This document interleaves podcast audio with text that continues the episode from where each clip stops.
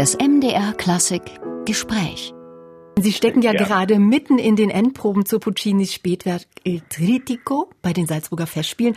Am Freitag ist Premiere und das ARD Radiofestival sowie der ORF werden aus dem großen Festspielhaus diesen Opernabend übertragen. Arte zeichnet ebenfalls auf. Erzeugt diese mediale Präsenz bei Ihnen einen stärkeren Druck, Franz Welsermist? Nein, weil es geht schlicht und einfach um das Stück und wenn Sie das vergleichen mit dem Druck, den wir hatten damals bei der Premiere von Elektra, wo wir ja die einzigen waren äh, in Salzburg, die gespielt die haben. Genau. Und wo dieser Druck, den fand ich damals noch um einiges größer, weil wirklich die ganze Welt da auf, auf diese Premiere geschaut hat. Aber Gott sei Dank haben wir auch in unserem Team einen Teamgeist, wo es einfach wirklich um das Stück geht und die Äußerlichkeiten, die Rundumerscheinungen sind uns da nicht so wichtig. Das Stück, was Sie sagen, ist ein Triptychon für ein drei Operneinakter. Sehr selten werden diese drei komplett aufgeführt. Liegt das an der Komplexität? Denn alle drei Geschichten sind doch sehr unterschiedlich oder an der umfassenden Besetzung, die dafür benötigt wird? Also Puccini hat hier äh, an nichts gespart, das muss man schon sagen. Und ich glaube, das hat damit zu tun, dass die Met damals, wo das uraufgeführt wurde, 1918, auch viel Geld hatte damals. Also wenn man sich anschaut, allein wie viel verschiedene Rollen es zu besetzen gibt und äh, wie viel wir nennen das immer scherzhaft Spielzeug, dann noch hinter der Bühne versammelt ist von einer Schiffssirene über Autohupe, über zwei Klaviere, eine Harfe, Glocken, Kirchenglocken und so weiter, äh, eine Trompete und alles Mögliche. Also es ist ein riesiger Materialaufwand und das hat sicher zur Folge, dass viele Häuser diese drei Einakter scheuen, weil es, das geht auch ordentlich in die Kosten. Sie sind ein gern gesehener Gast bei den Salzburger Festspielen und Sie werden vom Publikum geliebt. Was lieben Sie wiederum an Salzburg, respektive an den Salzburger Festspielen? Was ich liebe in Salzburg sind die Arbeitsbedingungen. Diese Konzentration auf das Wesentliche. Ich war vom ersten Tag der szenischen Proben dabei und auch alle Sänger waren da.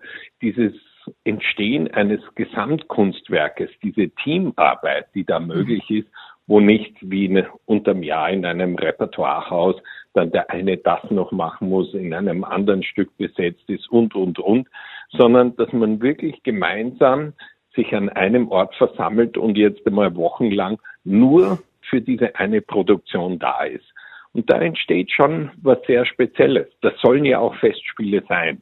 Mhm. Und das liebe ich einfach, dass, dass man wirklich sich nur diesem einen, in dem Fall sind es drei, aber trotzdem dieser einen Produktion hingibt. Also fokussiert und konzentriert. Genau. Ihr Sommer, Franz Wesermöster, scheint Ihnen wenig Sommerfrische zu gönnen, denn neben den Opernaufführungen mit den Wiener Philharmonikern und einem Konzert mit der Kamerata Salzburg bei den Salzburger Festspielen, da gehen Sie mit Ihrem Cleveland Orchester, ich sage bewusst Ihrem, denn Sie werden in diesem Jahr, werden es 20 Jahre, da Sie Musikdirektor beim Cleveland Orchestra sind, gehen Sie Ende August bis Mitte September auf eine ausgedehnte Europatournee und Sie haben sich für die Tournee für mindestens drei verschiedene Programme entschieden.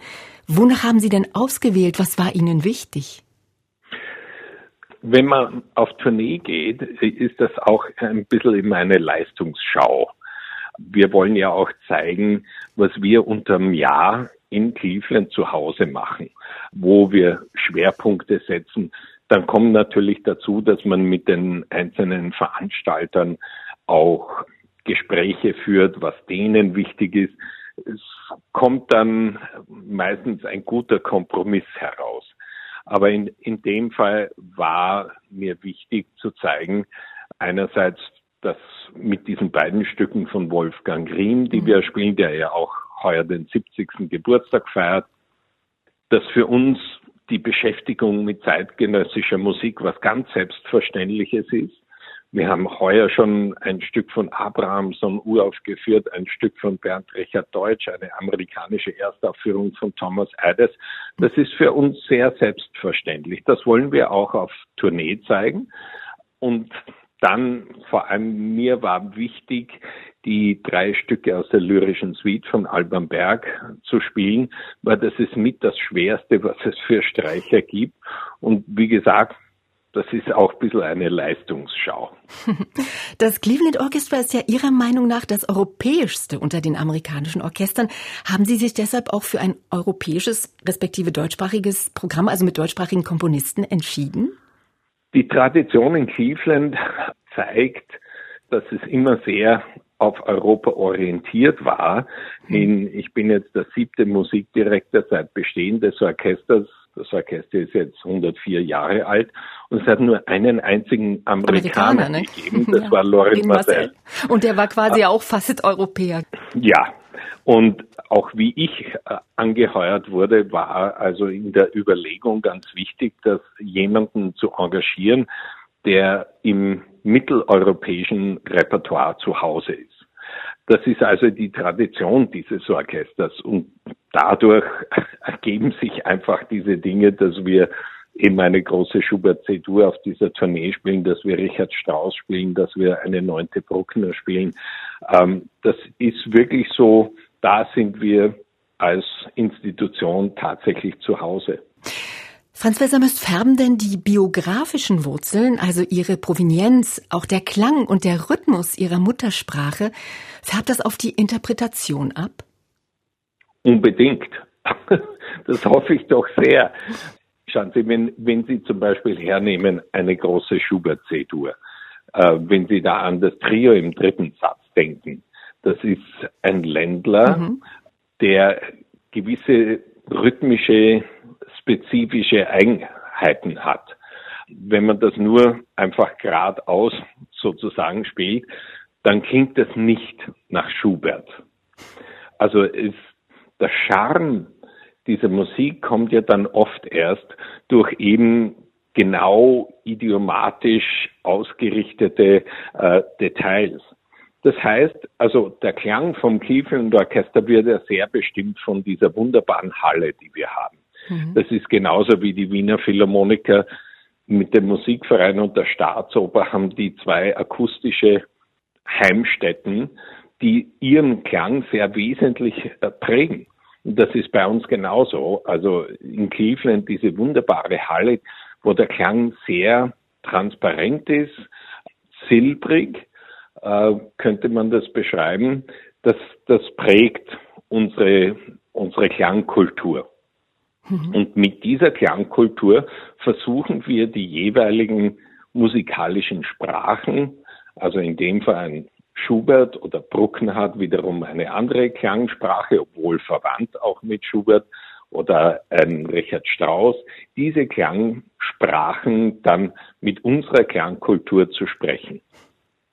Wir dürfen uns freuen, denn am Sonntag, am 4.9. gastieren Sie, Franz Wesermes, mit dem Cleveland Orchestra im Dresdner Kulturpalast. Interessant ist, dass Sie für Dresden ein reines Richard Strauss-Programm wählen. Kenner wissen, dass Dresden in der Zahl der Uraufführungen seiner Oper noch vor München und Wien steht. Also eine bewusste künstlerische Entscheidung, zumal der Rosenkavalier und Sie spielen die Suite daraus in Dresden uraufgeführt wurden. Ja, ich meine, vielleicht äh, würde der eine oder andere sagen, das ist ein bisschen Eulen nach Athen tragen. Aber es geht auch darum zu zeigen, man kann Musik, in dem Fall Richard Strauss, auch mit unserer Klangkultur, glaube ich, sehr treffend spielen. Ähm, die Dresdner Staatskapelle hat auch ihre eigene Klangkultur. Aber für uns ist das so, auf Tournee gehen ist ja auch ein bisschen ein Wettbewerb. wir, wir spielen in Berlin, wir spielen in Dresden, wir spielen in Wien auf dieser, wo überall weltberühmte, großartige Orchester zu Hause sind. Da misst man sich auch gerne damit. Das ist ja gut, wenn, wenn auch so ein bisschen ein sportlicher Gedanke dabei ist. Aber mir war einfach wichtig zu zeigen, dass man eben auch auf unsere Art und Weise einen Richard Strauss sehr stimmig spielen kann. Jetzt bin ich ja selber auch, gerade weil Sie am Anfang von Salzburg gesprochen haben, ich habe in, in den letzten acht Jahren Sie haben vier, vier Opern. Richard Strauss Opern genau. in Salzburg mhm. dirigiert. Da wird man dann auch ganz schnell als Strauß-Experte kategorisiert. Ähm, aber ich liebe einfach mit, mit Cleveland auch dieses Repertoire zu spielen und das wollen wir zeigen. Also ich nenne es jetzt ein profunder Kenner, weil Sie sagen, Strauß-Experte gefällt Ihnen gar nicht so gut. Also wie gesagt, vier Opern bei den Salzburger Festspielen und auch mit dem Cleveland Orchestra befeuern Sie diese Begeisterung und Kenntnis für Richard Strauss. Gerade erst sind beim hauseigenen Label drei Tondichtungen von Richard Strauss auf CD erschienen, Macbeth, Don Juan und Till Eulenspiegel. Macbeth, der Königsmörder, Don Juan für den Moral nicht zählt und schließlich Till Eulenspiegel, der aufmüpfige Schelm, nicht gerade sympathische Figuren. Gibt es einen weiteren dramaturgischen Bogen zu dieser CD? Nein, eigentlich nicht. Äh, uns war wichtig, einfach auch dieses Repertoire mal ein bisschen herzuzeigen, wobei was uns immer wichtig ist, äh, wenn Sie auch die anderen CDs, die wir in den letzten Jahren rausgebracht haben, es ist immer ein, ein bisschen ein kleiner Blick in mhm. das, was wir so unterm Jahr machen. In dem Fall, Macbeth, wird er praktisch nie gespielt. Und wir versuchen auch immer Stücke, die nicht so im alltäglichen Katalog der Konzertveranstalter sind, auch vor den Vorhang zu holen und zu zeigen, ja, wenn man, wenn man das wirklich auf höchstem Niveau spielt, dann hat das schon seine Berechtigung.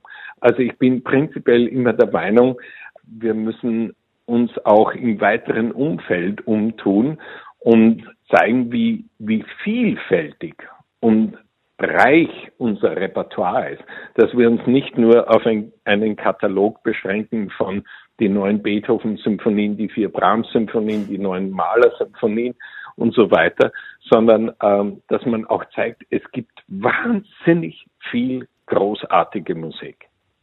CDs sind ja auch immer Momentaufnahmen, die einen Abschnitt, die eine Etappe aufzeichnen. An welchem Abschnitt befinden Sie sich gerade mit Ihrem Orchester, jetzt nach 20 Jahren? Ähm, ich befinde mich jetzt gerade in dem Prozess, dass ich die, die Ernte einfahren? Arbeit einfahren kann. Man muss wissen, in Cleveland ist ein anderes System als bei anderen Orchestern, wie wir neue Musiker rekrutieren.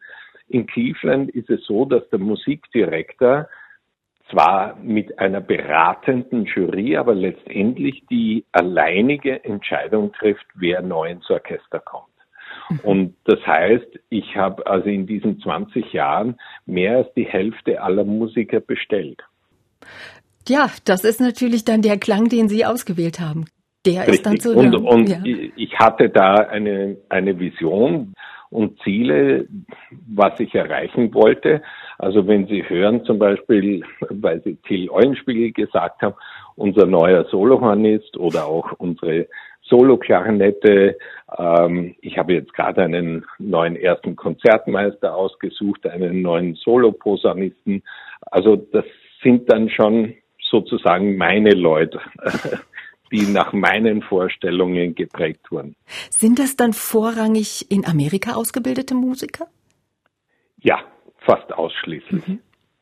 Ich komme noch mal auf die neue CD zu sprechen. Sie schreiben im Begleitheft zur CD, dass Sie mit zunehmendem Alter Strauß immer mehr schätzen in seiner Sicht aufs Leben, auf die Musik. Was fasziniert Sie so sehr an Richard Strauss?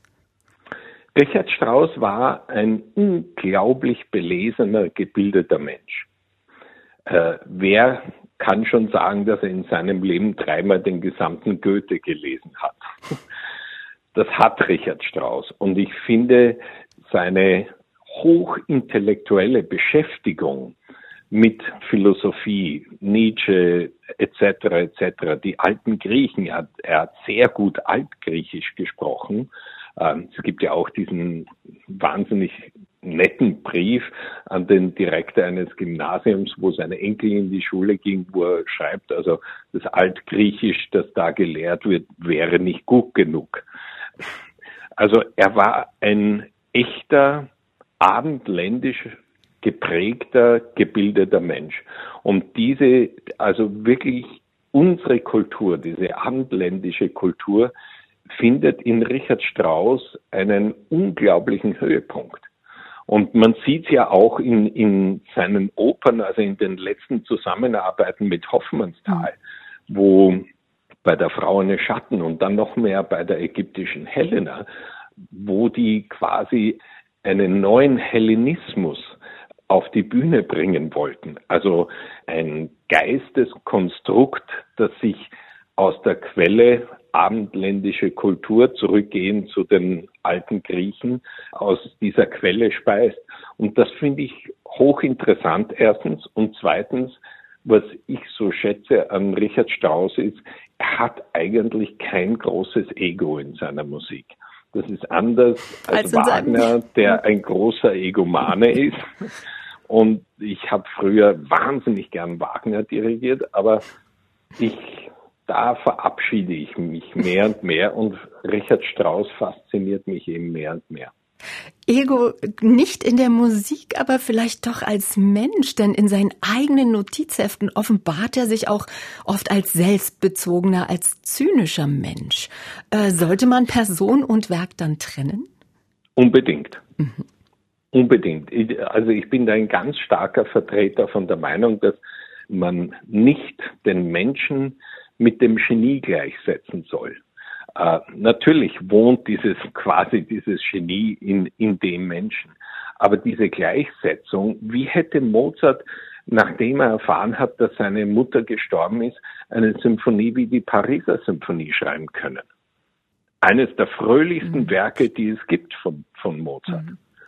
Also das nur als ein Beispiel. Ich glaube, es greift einfach viel zu kurz, wenn man sagt, ja, der war da traurig an dem Tag und deshalb hat er das so und so geschrieben. Der Geist wohnt in einem Korpus, in dem er will. Und ich glaube wirklich, dass Genie und Mensch nicht immer gleichzusetzen ist. Wenn Sie, wenn Sie sich anschauen, Beethoven, glaube ich, war kein angenehmer Mensch. Stravinsky war definitiv kein angenehmer Mensch und so weiter und so weiter. Aber das äh, hat nicht unbedingt dann was mit der Musik zu tun, die sie geschrieben haben. Franz Welser-Mist, wenn Sie jetzt mit Ihrem Orchester, und wie gesagt, wir freuen uns auf diese Tournee, nachdem Sie jetzt mit Salzburg dann durch sind, äh, mit dem Cleveland Orchestra, wenn Sie nach längerer Abwesenheit wieder in Europa unterwegs sind, was möchten Sie, ich sage jetzt Ihren Musikerinnen und Musikern vermitteln von Europa? Was sollen Sie als Erinnerung mitnehmen in Ihrem Geigenkasten oder Posaunenkoffer? Die nehmen, die nehmen immer, äh, das ist meine Erfahrung aus der Vergangenheit, die sind sehr hungrig nach dieser europäischen Kultur. Ob wir jetzt zum Beispiel in St. Florian spielen, wo Bruckner, Bruckner. begraben ist, ob wir in Wien spielen, wo Schubert, Beethoven, Mozart, Haydn spazieren gegangen sind, die sind da wahnsinnig interessiert an diesen Dingen. Also die versuchen da wirklich abendländische Kultur aufzusaugen. Und äh, man merkt es dann auch immer in Gesprächen. Wir reden ja dann im Flugzeug oder vor Proben, nach Proben, nach Konzerten. Und da ähm, ist schon interessant. Viele von denen gehen dann hier ins Museum, schauen sich das an und so weiter. Also die, wie gesagt, sind hungrig nach dieser abendländischen mhm. Kultur. Franz Welser-Möss, dann wünsche ich jetzt auch mit Blick auf die Zeit, Sie müssen gleich zur Probe, ich wünsche toi toi toi für die Premiere Il Tritico von Puccini bei den Salzburger Festspielen. Und dann wünsche ich uns ein schönes Zusammentreffen mit den Cleveland Orchestra und der Europatournee. Vielen herzlichen Dank für das Gespräch. Danke Ihnen. Alles Gute.